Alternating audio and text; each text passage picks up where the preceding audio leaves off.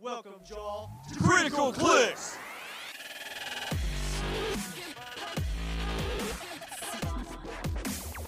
HeroClix! Hear my greatness! That there's nothing I can do to save you. HeroClix! Give it up for y'all's host, Kevin, the Clix Commander of Ruse, and Scott Cram Company, Cramton! Hey everybody, welcome to Critical Clix, an adult podcast for the competitive HeroClix player, where we put the hard R rating in HeroClix, and I have the fastest episode we're ever going to have here, folks. Uh, this is uh, just about the maps. Everybody's talking about, oh, what is it going to be like on a small map? And yes, eventually we will get to small maps, but I need to walk something out for everybody because... Um, yes, people could pick small maps just for the concept that why not? I don't like to win. I don't care about things. I like fun, new things. So yes, small maps will see some play. It will see kitchen table play. Let's talk about it from a real competitive standpoint. All right. So let's say that you win map or you win the role. Okay. So you probably have a team that can go across the map. Um, And you are likely uh, going to say, okay, well, I want to go first. So then they pick a map. So assuming you didn't build awfully, they are not going to pick a small map because logically, if they're playing in the defensive position, which is defense, which is the second player, that's going to be defensive, right? There's not a lot of teams that choose to go first, but also are incapable of using the ability to go first. Right? They're going to attack. Does that make sense? They're going to attack. So if I have two options, one is that I could build a, go on a bigger map with a lot of blocking, make it hard for you to attack. Or two, I can go on a very small map and make it easier for you to hit me a lot of times and have the rerolls on me and everything like that. I'm going to pick the larger map. All right. So now let's say that you go in a position of you win the map, but you just you win the role and you decide I'm going to pick map. That's what I wanted. I want to pick the map. And you're like, I'm great, fucking great. So you pick the map, right? Well, you're in a defensive position.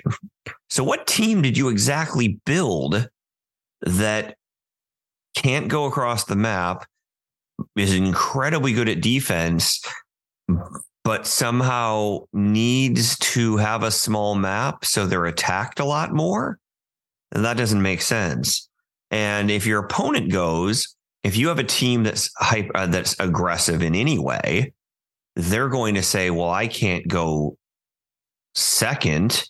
So that leaves them going first and you picking map, which why, again, would you pick a small map? And I've tried to think about this every possible way. And the answer is people are going to pick a small map. The only scenario that I can think of in which you would pick a small map is this.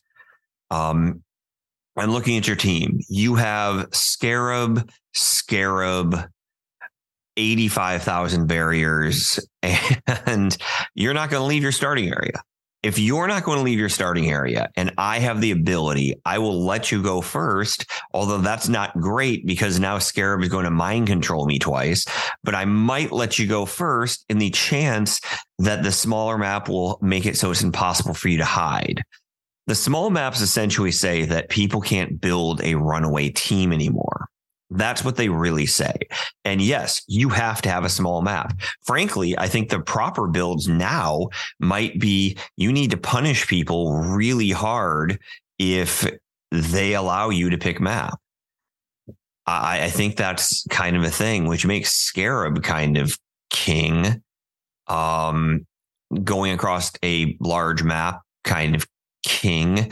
But honestly, you know, just the idea, I, I feel like more like Tunnels is going to see not some play, but an insane amount of play because you, you need to pick a defensive map.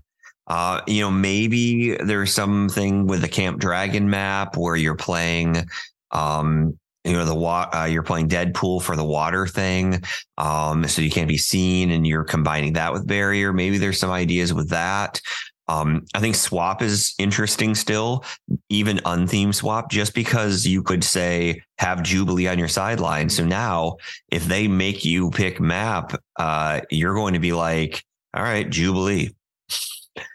And they're going to be like, all right, so I port. So now I guess I can't let you have Jubilee. So I guess I let you go first. And if they let you go first, um, they're not picking a, they're going to be in a def- weird defensive place too. So you probably, you know, in a weird scenario, maybe keep Scarab and don't swap out to Jubilee. And that's good. It, it's such an interesting thing, but the honest truth is no matter how you walk it out, I just don't see people playing small maps unless they just illogically choose to. And that's it for our episode, everybody. I've just been hearing so much about small maps. God damn it. Um, and they will be a thing when everything rotates out. But right now, you comment. Tell me, when are you picking a small map? That's it. Uh, if you're not playing competitively, everyone, you might as well be playing yourself. Have a good night.